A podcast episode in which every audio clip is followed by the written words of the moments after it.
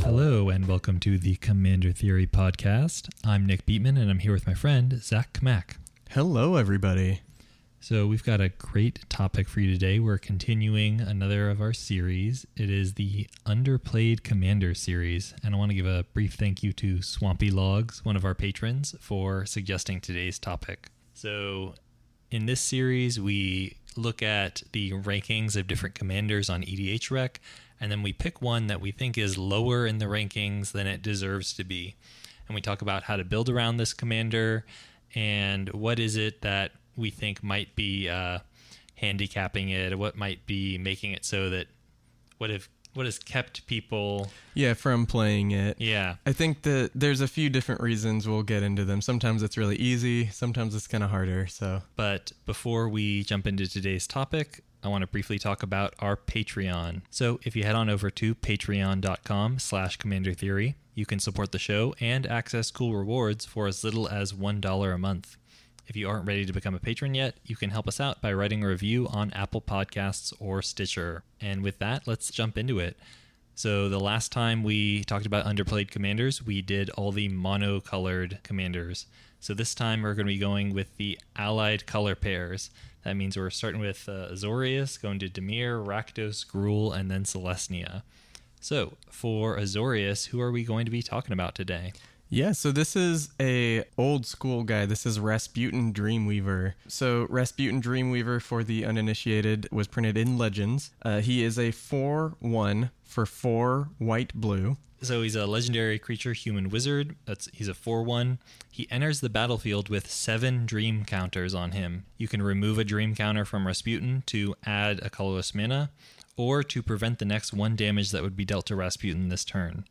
Then at the beginning of your upkeep, if Rasputin started the turn untapped, put a dream counter on it. He also can't have more than seven dream counters on him. Yeah, so there's a cap to the dreaming you can do. So if you look at the rankings of Azorius commanders, Rasputin's pretty far down there. Out of the 32 Azorius commanders on EDHREC, he is number 22. So Yes. yeah, pretty far down. But why is Rasputin an interesting deck? Why do you think he needs to be higher up in the rankings?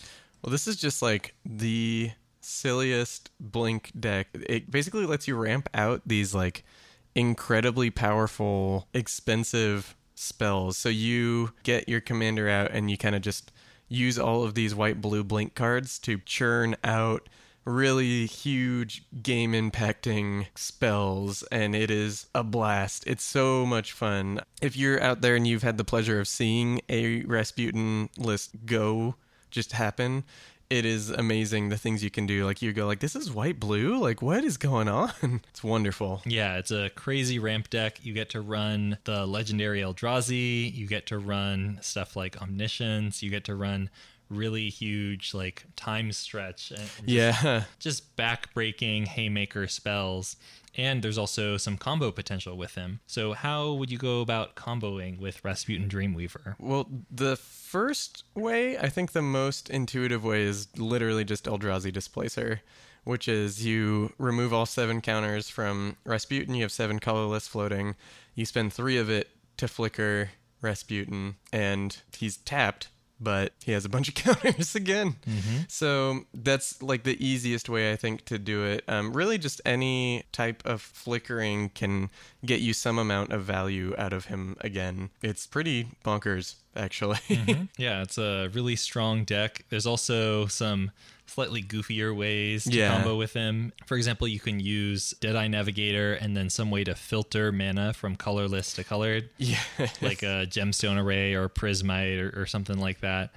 In addition to that, like because you're running all these blink engines, it also tends to run a lot of ETB creatures that you can feed into those engines. There's also stuff like Palinchron, yeah, you can just kind of go off with like a great whale or like a mm-hmm. peregrine drake or something like that. Like, yeah, as long as you're running lands that produce colorless mana, you're good. Yeah, yeah. So just all in all, like it kind of hits on a lot of the parts of Commander that I think people really like. It's like big spells, lots of mana, splashy plays. You kind of always have something to say about something because you're in blue, so you have like counter spells, you have card draw. You kind of always feel like you got something to do, and that is wonderful. Yeah. So, do you have any ideas why this commander might be so low in the rankings? Hmm. Okay. So, uh, mana cost. He's a white blue. Could it be that he's lots of money? Hmm, that might be it. Unfortunately, Rasputin Dreamweaver is on the reserve list, yeah. and uh, people have decided to invest in him. So, yeah. despite the fact that he only sees play in Commander and, and only by people who want to build his deck, he is $120 right now. Yeah. At time of recording, he's about 120, and that uh, that's a lot of money. It's a lot of money for your goofy legendary creature. There also could be something going on with Brago King Eternal. Yeah. Taking away some of the audience because there there is a little bit of overlap. They both run some blink engines, Mm-hmm, even though Rasputin is a bit more rampy combo-y. Yeah. Or, well, I guess they're both combo-y, but Yeah. Rasputin is more rampy. But still, like if you want to do blinky stuff, Brago's a better commander for it. Yeah, yeah. This is a theme that you're going to hear a few times on the show is that sometimes you get this siphoning effect where like one commander is very good at doing this thing that's like adjacent or maybe the same as another commander. So maybe this commander that does something similar might kind of just fall by the wayside. Mm-hmm. So, yeah, there's a ton of cool tech. This deck lets you play with a ton of fun, big, splashy spells and yeah, I would just would really recommend goldfishing it if you can. Yeah, we have a list for you. It's going to be posted in the episode description, so go ahead and check it out if you'd like some ideas for how to build around Rasputin Dreamweaver. hmm Or if you just got some some fat stacks lying around. Yes. But yeah, love you, Rasputin. One day, one day I'll see you.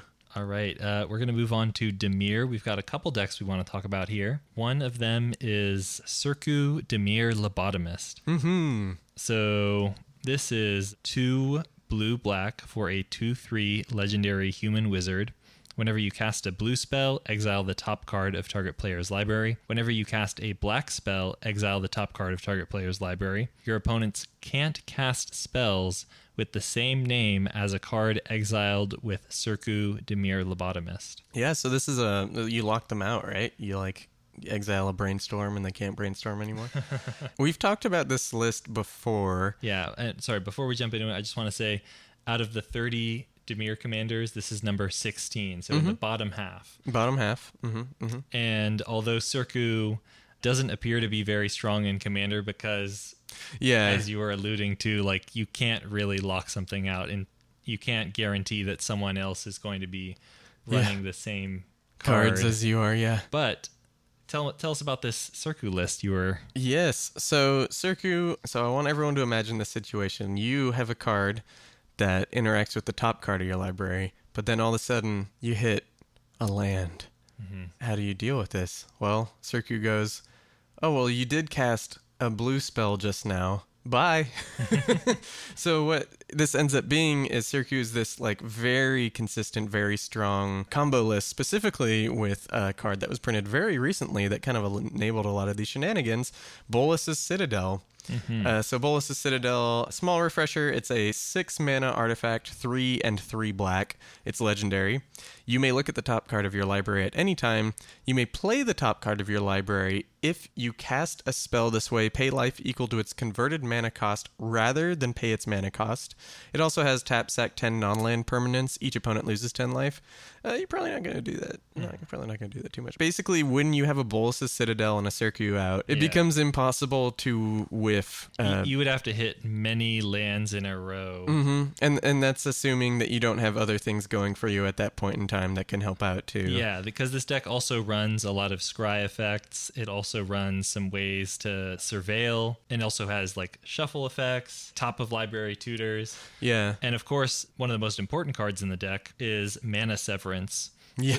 so that's one in the blue for a sorcery. Search your library for any number of land cards and exile them, then shuffle your library. So basically, you just need to find your mana severance, get all your lands out of there, and then it's impossible for you to fizzle. Yeah, you it's you just can't whiff anymore. Mm-hmm. Uh, Mana Severance is like a classic combo card. Uh, pretty much like since its printing in Tempest, it's been in a lot of uh, gooby goober lists that yeah, are it's definitely not something you will ever see in a fair. Yeah, it's, Magic deck. it's very funny. There's very few things that do what it does, and nothing does it at this rate for Mm-hmm. just like one in a blue. So very cool card. So Bolas's Citadel, it provides you cards and essentially provides you mana at the cost of life.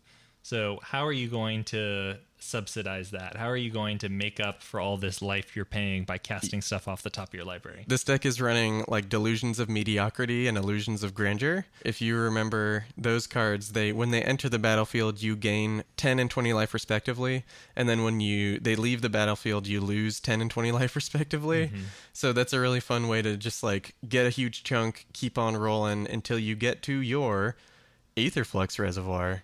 Basically, once you hit Aetherflux Reservoir, that's it. You did it because all of a sudden, uh, especially if it's taken you a few cards, you're probably going to just net gain life off of all of these cards that you're casting and nuke some people. Yeah. you're going to deal 50 to a lot of players and uh, just win the game. It's pretty insane. There's some other fun stuff you get to run in this list. Ancestral Vision. If you're casting it off the top of your library, it's just zero mana, draw three cards. Yeah, there's some really, really cool, strong ones. Lotus Bloom is the same. There's a deck that uh, Matt Nass put together that people kind of clamored for for a little bit uh, before they realized that it wasn't as good as Hogak, that used basically Bolas' Citadel to kind of do the same kind of things, like cast these free, uh, well, not free, but zero mana spells, uncastable spells, because it turns out their CMC is zero. So if you pay zero life, Wow. Wow, combo. We urge you to give this a shot if you like combo lists. Let's get into why why do you think Circu is not played before we get into our next trend? So I, I think the reason Circu is so low on the list is because if you don't know about this interaction with Bolas's Citadel, then it seems like there's no reason to run Circu. Yeah. It's a very specific deck list, and it also is one that if you want to really go ham with this list, it is pretty expensive. Yeah, yeah. Because like the top of library tutors, like Vampiric Tutor, Imperial Seal, are very good here. You Yeah. need a lot of fast mana if you want to get this down consistently early. So Yeah, Imperial Seal in particular just like makes me cry every time I look at it. I feel like it, like every time I think of Imperial Seal, like just the act of thinking about it increases its price by like five dollars ish. Mm-hmm. So that's uh, a bet. I gotta stop thinking about that card. This next guy though, this is Ramses Overdark, two black black blue blue, so six CMC for a four three human wizard. human assassin. Oh, human assassin. He is tap, destroy target creature that is enchanted. This guy is actually amazing. Mm-hmm. This deck is very, very cool, very fun. You get to run a ton of very, very silly things. Like all of a sudden, there's this subset of cards that you have access to as a commander player that you probably never were going to play with before. So, to start off, you got something like Casting of Bones. So, Casting of Bones is two and a black, enchant creature. When enchanted creature is put into a graveyard, draw three cards, then discard one of them. You get silly things like Chime of Night. When Chime of Night is put into a graveyard from play, destroy target non black creature. And it is an enchant creature itself. So, like, basically, you put it on a creature, Ramses can blow up that creature to let you blow up another non-black creature. So funny. Um, Dead Man's Chest has to enchant a creature an opponent controls. It costs one and a black. When enchanted creature dies, exile cards equal to its power from the top of its owner's library. You may cast non-land cards from among them for as long as they remain exiled, and you may spend mana as though were mana of any type to cast these spells. So you put it on a big guy your opponent's control. You tap Ramses. You functionally draw their power worth of cards from their deck. It's pretty pretty good. Mm-hmm. And this is just like a few. There are so many of these goofy things. There's a subset of cards. Basically, uh, there's a card called False Demise. There's a four of them in this list that do this at this point. Yeah, yeah, I, think- believe that's correct. So false demise is two and a blue enchant creature. When enchanted creature is put into a graveyard, return that creature to the battlefield under your control. So basically, you turn all of these goofy cards, all four of them. There's uh, false demise, fool's demise, ooh, Unhallowed Pact and Unholy Indenture. hmm which have the same CMC, do the exact same thing basically. Uh, the text is a little bit different, but you turn all four of these cards into just permanent control magics, and if you have any ETBs on the good creatures, you get those too. So Oh, there's also Shades Form, which does Oh. the same thing. yes, yes, I forgot about Shades form. All in all, like that, and this is just kind of scratching the surface. There's more of these things. There's a few of these enchantments that come back from the grave that you can put on stuff. Yeah, because there is the inherent card disadvantage of, well, I mean, not quite card disadvantage, but it doesn't feel good to like play a card and then you shoot the thing it's on and then it immediately goes to the graveyard. But there's a whole bunch of things that you can keep reusing over and over because there were multiple cycles that did this. So there's Despondency, Yes, there is Fallen Ideal, Glistening Oil, Launch, Screams from Within, Sleeper's Guile, Slow Motion. Just a whole bunch of cards that will let you do this as many times as you like. hmm And really, you don't need to know the specifics about these cards. Like, really, all it is is you get them back to your hand. So you can kind of just like spend between one blue to three mana and snipe something. Yep. And that's pretty cool. Any other tech or anything you want to mention about the deck? Well, uh, Thornbite Staff works pretty well here because the important part of Thornbite Staff is whenever a creature is put into a graveyard from play, untap equipped creature. So you can just use Ramses Overdark in conjunction with some of these auras that return to the battlefield and just machine gun down your opponent's creatures. Yeah, it's pretty great. There's also Thousand Year Elixir, so you can use Ramses the turn he comes down and untap him, use him again. Uh, Rootwater Matriarch is pretty nice, which is two blue blue for a 2 3 merfolk. Tap, gain control of target enchanted creature. Works pretty well with all your auras. Another way to steal stuff. So, now a question, I guess. Why do you think Ramses is as low on the list? Because I don't think we mentioned yet, but Ramses is currently 26th out of 30 of the uh, Dimir commanders. Yes, well, unfortunately, Ramses is also a part of the reserve list, Mm-hmm, mm-hmm. although he hasn't garnered nearly as much attention from speculators as Rasputin Dreamweaver has. Yes, a, a little bit more than one tenth of the price. Yeah. but still a pretty penny. hmm So yeah, it's it, he's sitting around 19, 16 to 19 dollars right now, depending on where you're buying him. So not terrible, There's a lot of more commander staples that cost more than that at this point. But it is a unique, interesting deck. I think there are many cards above it on the list that aren't that interesting. For example, Ramirez de Pietro, which is just a pirate with first strike for six mana and no no other text. Yeah, and uh, I I would bet a decent chunk of money that that's because uh, she's a pirate. Actually, it's a he. What? Mhm. What? Really? Look at the flavor text. What? He's so beautiful. I know, and flamboyant. His tall tails. Wow. Yeah. There you go. Well, I I think with that we can Well, after yes. solving that mystery. Yeah, I do also think one of the reasons speculators haven't gotten to Ramses is he's six. It's a four three for six. It has a tap ability. It's a little bit slower, a little bit clunkier. Yeah, but So- it, but it is a unique deck that adds a bunch of cards to the format that wouldn't get played otherwise. Yes. So I really, really do strongly recommend like if you this deck other than if you want to do some fast mana or some good spells and stuff like that, those enchantments don't cost that much. So there is a way to make this list that is like other than your commander is fairly budget and you get to use all these goofy, hilarious cards and kind of go off sniping some stuff. So Yeah, this is a really good budget list. yeah, give this a shot. Let us know what you think. And I think we're gonna move on to Rakdos now. All right, so the Rakdos commander we want to talk about is Lyzolda the Blood Witch. So, because of the release of C19, things are going to get a little bit wobbly. Yeah, it's gonna get mixed up a little bit. Yeah, there are 34 Rakdos commanders, and she's currently 14, but I wouldn't be surprised if, you know, a month from now she'd be 17. Yeah, No, I was gonna say a very similar thing. I think that the new commanders are very good and fun and strong. Yeah, they're already kind of rocketing up the list, and it's not long before they overtake her. Yeah. So basically, she's about halfway down the list, and I think she is a, a very interesting commander. She is one black red for a 3 1 legendary human cleric. You can pay two mana and sacrifice a creature.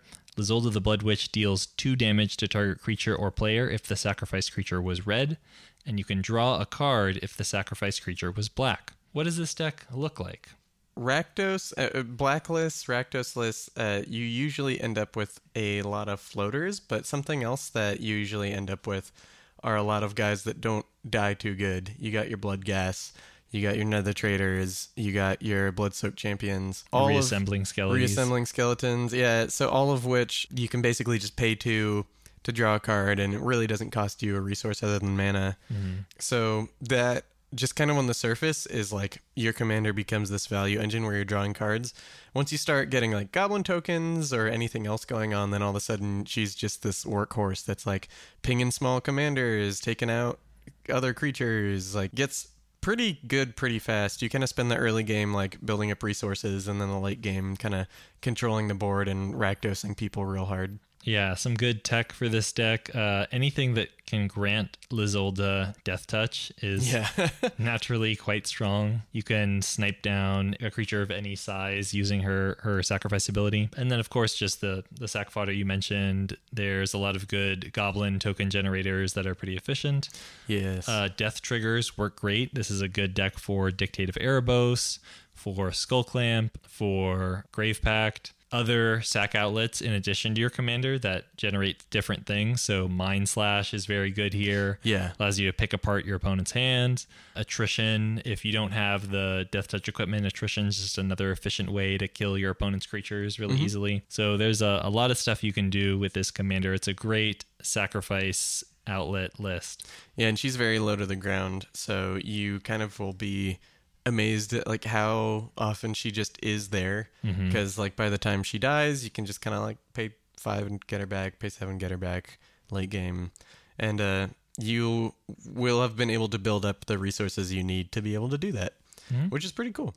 So if you don't have any more tech, do you want to mention anything else? Well, uh, just want to ask you a question. Why don't you think she's higher on the Ooh, list? I was going to ask you that question. So, I think that now looking at a lot of the Rakdos commanders, th- she's definitely not as splashy as the top Rakdos commanders. Mm-hmm. Like the the top four Rakdos commanders are Rakdos Lord of Riots, Mogis, which is kind of like group slug when you look at it.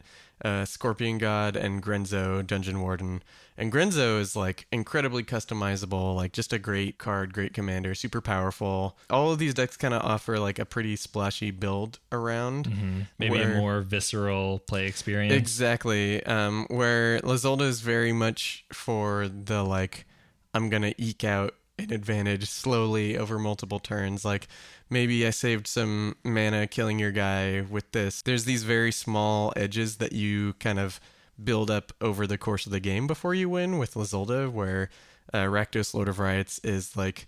I hit you for six, and then I do this for everyone takes four. Eldrazi. Yeah, and then I cast all these things, and then I cast this Kozilek, and then I keep going, and it's just extremely powerful and explosive When it works. when it works. But as someone who's had a Rakdos Lord of Riots deck, when you don't go off, you did literally nothing. Mm-hmm. You were sitting there, and you're like, "Oh, come on, guys!" And they're like, you're just." Play a bunch of Eldrazi and you're like, but come on, guys. come on, it's not that bad. Eh, But it is that bad. Yeah, no, I, I agree with you. I think that Lyzolda, she's not a card that looks sexy to a lot of players. Yes, yeah, definitely. The appeal is probably just not there for like a lot of different people. But that said, do we want to move on to uh, talking about visceral experiences? The uh, Gruul commander we want to talk about. Yes, absolutely. so this is Atarka World Render. She is five red green for a six four legendary dragon. She has flying and trample, and whenever a dragon you control attacks, it gains double strike until end of turn. So how does one go about? Well, first off, I should say there are 26 Gruul commanders, or actually 27 with the introduction of the new Tahngarth. And Atarka is number 13. So about middling, but I think that she's more powerful than some of the ones she's hanging below. Yes, I also think that Tahngarth is probably going to overtake her That's likely. in like a year. He's Mhm. probably going to be more popular than Atarka. But How, how would you go about building oh, Atarka? building. Okay. It's it's Dragon Tribal, right? Yeah, I would not build Atarka Dragon Tribal. I think that if you really want a red green dragon deck, um, okay, cool. You you're you're doing it. You get a lot of mana. You attack, and they have double strike. But uh, I think one of the problems you'll run into when you do that is that she kills people in two hits. So uh, if you just uh, berserk, or you double the damage somehow, Mm-hmm. or uh, double her power, that's a one hit. Yeah. This is one hit. You just noob tube somebody. Uh, Xenagos and your commander is a one card combo. yeah. yeah, if you go Xenagos, play Atarka, give it haste, and kill somebody, you just killed somebody. Yeah. it's pretty amazing. Definitely a lot stronger than like I'm gonna play my Scourge of Valkas and then hit you for eight. Yeah, also much stronger than like maybe Hallar, the Firefletcher, where you're like, haha, I put four counters on my guy, and then I cast this kicked spell for seven, and you all took five. Hmm. like a little a little bit underwhelming in comparison to like I hit you for 24 commander damage. Roar, like just dragon. So how would you uh, go about maximizing the Voltron potential of Atarka? well, I mentioned some cards earlier. There's a few there's two cards specifically in this color combo that double the power at instant speed. There's Berserk and Fatal Frenzy. Fatal Frenzy. But both of those give the creature plus X plus O, where X is its power till on a turn, then you have to sack it. Xenagos, God of Revels, as we mentioned, is a one shot kill. The Inquisitor's Flail, one shot kill. It doubles the damage dealt to and by the equipped creature, and it's mm-hmm. two to play, two to equip. There are a decent amount of just cards in general that just give it its power. So even just an overwhelming stampede, like that might seem silly, but just five mana to kill someone. Mm-hmm. That's I'd do that. I'd pay that most days.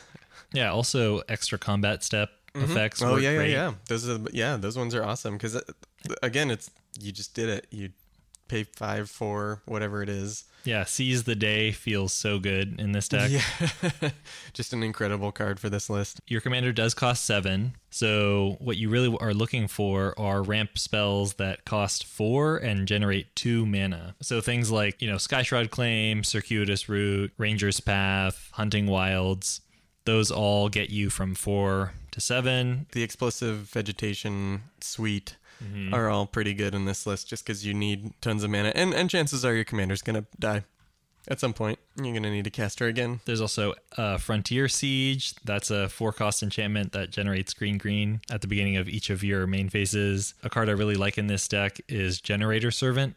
Oh yeah, that one's awesome. Yeah, one in a red for a 2 1 elemental. You can tap, sacrifice it, add CC, and then if that mana is spent on a creature spell, that creature gains haste.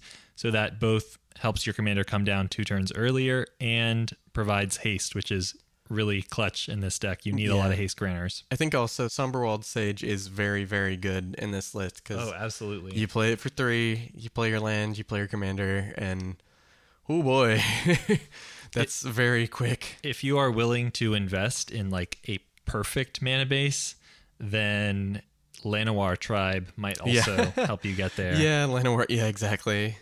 Just like comes down super early and makes a ton of mana. Just Yeah. so crazy. Turn four, I have a Yeah. six four flying trample double strike. So other great things: Hull the Bandit Lord, and then land tutors to help you find it because it's just an, a really easy haste granter. And then of course your land tutors can also double as ramp if you're running Ancient Tomb. And then I think just general good cards we kind of advocate for good in this list, like Hunter's Insight. Like let's say uh, you also drew 24 cards when you dealt 24 damage. Yeah, it sounds good. That seems pretty good. I could probably win after doing that. Yeah, right. So uh, there's a bunch of cards that you can kind of use to fill out the list. Uh, this is one of the more red and green lists that you will see, uh, just because like it's ramp and it's damage and combat, and it's very, And very Gruul and double haste. strike. Yeah, there's a lot of very Gruul feels to this deck that are pretty fun. Why do you think Atarka isn't higher in the rankings if this is such a cool deck? So this is a kind of conjecture, but I think that people look at Atarka and go, "Oh, a green red dragon commander," Mhm. and they go, "Hmm, okay, I guess I don't want to play dragons, so I'm not gonna build this list." And I think the oh, this can be a one shot really easily is not super intuitive. Mhm. It's not the thing that clicks with people. Yeah, they see dragons, plural, and go, oh, my dragons get double strike, and kind of file that away in their mind to like, oh, dragons is dragon commander. Where, as kind of we listed, there's just so many ways. We we had a friend who had an Atarka list, and uh, it I died many times. I died many times to this this dragon. She's very very strong. Same. Yeah, yeah, very good. All right, I think with that we can move on to the Selesnya commander that we were planning on talking about. Mm-hmm. The commander we want to talk about is Saffi Eriksdottir. She is green white for a 2 2 legendary human scout. Sacrifice Saffi. When target creature is put into your graveyard from the battlefield this turn, return that card to the battlefield. So, out of the 33 Selesnya commanders, she is number 15. So, about halfway down. What makes her such a cool commander? This is probably one of the more consistent kind of graveyard combo decks that exist and that is really cool specifically because like it's white green people kind of associate a lot of other things with white green they associate like tokens and uh, Counters. counters and like combats and yeah there's a lot of white green token Generation. generation and plus one plus one counter generation. That's actually, I would say, a majority of Selesnya's commanders. So Saffi kind of offers this other route. Goes, hey, hey friend, uh, what if you, uh, what if you just comboed? What if we just we, we got a bud over here, and we helped each other out? That uh, Sun Titan you got there, we're, you know, me and him go way back, and uh, and uh, we'll get we'll crack some brewskis, crack some Ashnod's altars, and uh, go off. And Yeah, like, just yeah, just feed me into this meat grinder. Yeah. it's okay. I'll be right back. I'll be right back. Just trust me on this. yes, there there are so many cards that combo with Saffi. So there's Angel of Glory's Rise, which uh, if you don't remember, shame on you. Just kidding. Then no, like why would you remember this card? It's a four six flyer for five and two white. It has when Angel of Glory's Rise enters the battlefield, exile all zombies, then return all humans from your graveyard to the battlefield. So that Saffi is a human. So there you go. All it takes is those two cards, and you're going off. Uh, but wait, there's more. There's also Karmic Guide. Thank you. Karmic Guide enters the battlefield, return target creature card from your graveyard to the battlefield. So that and Saffi make a Just little Go combo. off. Loyal retainers. Yeah, that's a good Uh, one. Classic. You uh, can sack it on before you attack on your first main phase. I think is the Oracle wording now. Yes. Um, to bring back a legendary creature that died. Actually, I think it might still be before you attack. Oh, interesting. Yeah. Before combat, but you can, as long as it's your first main phase, if you got a loyal retainers, you and Saffi and, and them can uh, can keep it going, keep this chain going. hmm There's Renegade Rallier with Oh yeah, Revolt. when it enters the battlefield, if a permanent you control left the battlefield this turn, return target permanent card with converted mana cost two or less from your graveyard to the battlefield. Remind me, what's Saffi's converted mana cost? Uh, it's two. Also, um, do you think it's pretty easy to trigger Revolt with uh, with Saffi? I, I think it's quite easy. It's easy. pretty easy. And then there's a few more. We mentioned Sun Titan, but then there's also Reveillark, which if you got your sack outlet going, can get Saffi and a friend back, which is Mm-hmm. well, pretty good. Here's a goofy one. Uh, Timely Hordemate. Yeah. three and a white for a 3 2 human warrior. Raid, when it enters the battlefield, if you attacked with a creature this turn, return target creature card with converted mana cost two or less from your graveyard to the battlefield. Still really good, and like the, as you can kind of see, there's uh, so many repetitive effects that just can get Saffi back, and you could just kind of put Saffi through the gauntlet of whatever that is. Maybe that's an altar of dementia. Maybe that's an Ashnod's altar. Maybe that's a blasting station.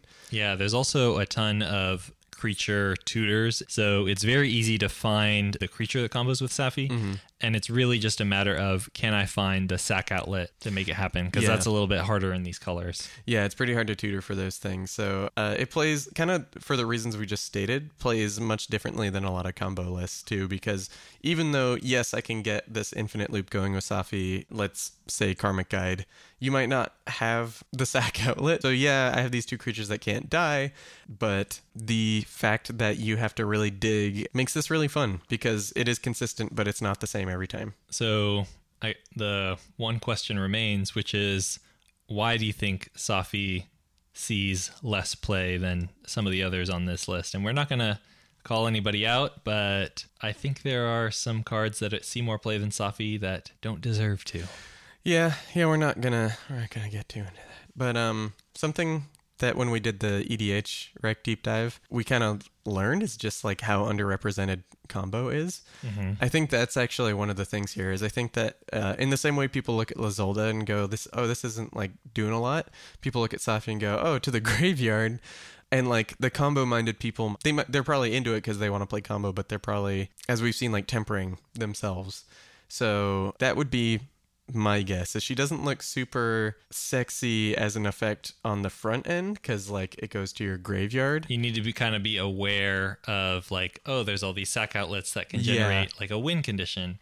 And there's also the all these cards that like when they enter the battlefield can return Saffi. yeah you have to kind of the, the You have to be aware of, of, the combos. Yeah. hmm hmm and i think that's a really big thing we're going to hit on when we do more of these series this series in particular because we we have plans to do a few more of these episodes at least at, at least one more i think of the Yeah, it does get a lot harder when you get to like the wedge commanders, And and there's there's, like, yeah, we, we think that number five should actually be number four. Yeah, that's kinda it's good content. Yeah. so we'll at least do the enemy colors, but like I think just looking at the just like general gameplay of a lot of the commanders that are more popular, they're just it's just like a lot more obvious. And I think one of the things that we've learned is that a lot of brewing for commanders happens when they're spoiled, especially nowadays. And so a lot of these older commanders might not be as, unless they've been talked up for whatever reason. So, for instance, like uh, Captain Sisay, still fairly popular, though the original one, uh, green white, tap, search your library for a legendary card and put it in your hand. Like, that card came out years ago now, but like, there's this legacy behind it that I think makes it more popular just because it's in kind of the mind frame where people aren't really looking to activate a lot of these older cards mm-hmm. anymore. So I think that that's probably part of it.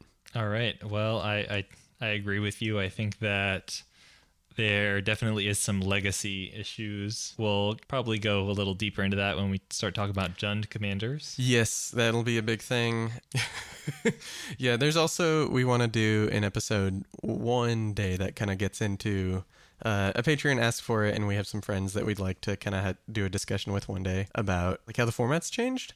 I think that's there's been some big changes over the years that kind of were fluid. They happen like fluidly, but when you kind of stop and look at like the format 10 years ago versus the format now, there's some interesting things. And I think Saffi's kind of like a uh, pretty good case study for that too. hmm For now, I hope you guys liked this. Yeah, we've got more content for you if you're interested in it. Yeah, well, we're gonna get to more of these. It's it's kind of fun for us to look and kind of build some of these lists and think about like, oh, okay, like why isn't this card being played? Look around at other commanders. It, it's like a really good uh, thought experiment, and also I think it introduces some of you guys to commanders that maybe you weren't looking for. I know that um, most people aren't like us and just on like search engines Yeah, constantly on EDHREC Yeah. every day. yeah looking for cards old and new that might fit into a certain strategy so Well, before we go, I want to briefly say thank you to our Patreon patrons.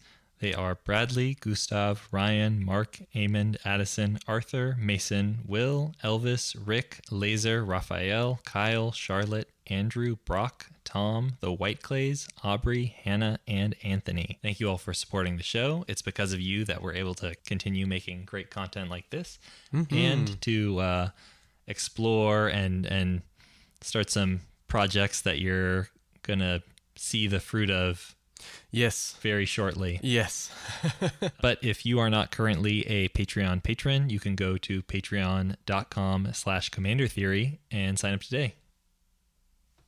Thanks for listening. If you want to get in touch with me, I am at Commander Theory on Twitter and Tumblr. If you want to reach Zach, he is at Fat Bartleby on Twitter and Tumblr. The opening song is Lincoln Continental by Entropy, and you can check him out on SoundCloud. We'll talk to you guys next time.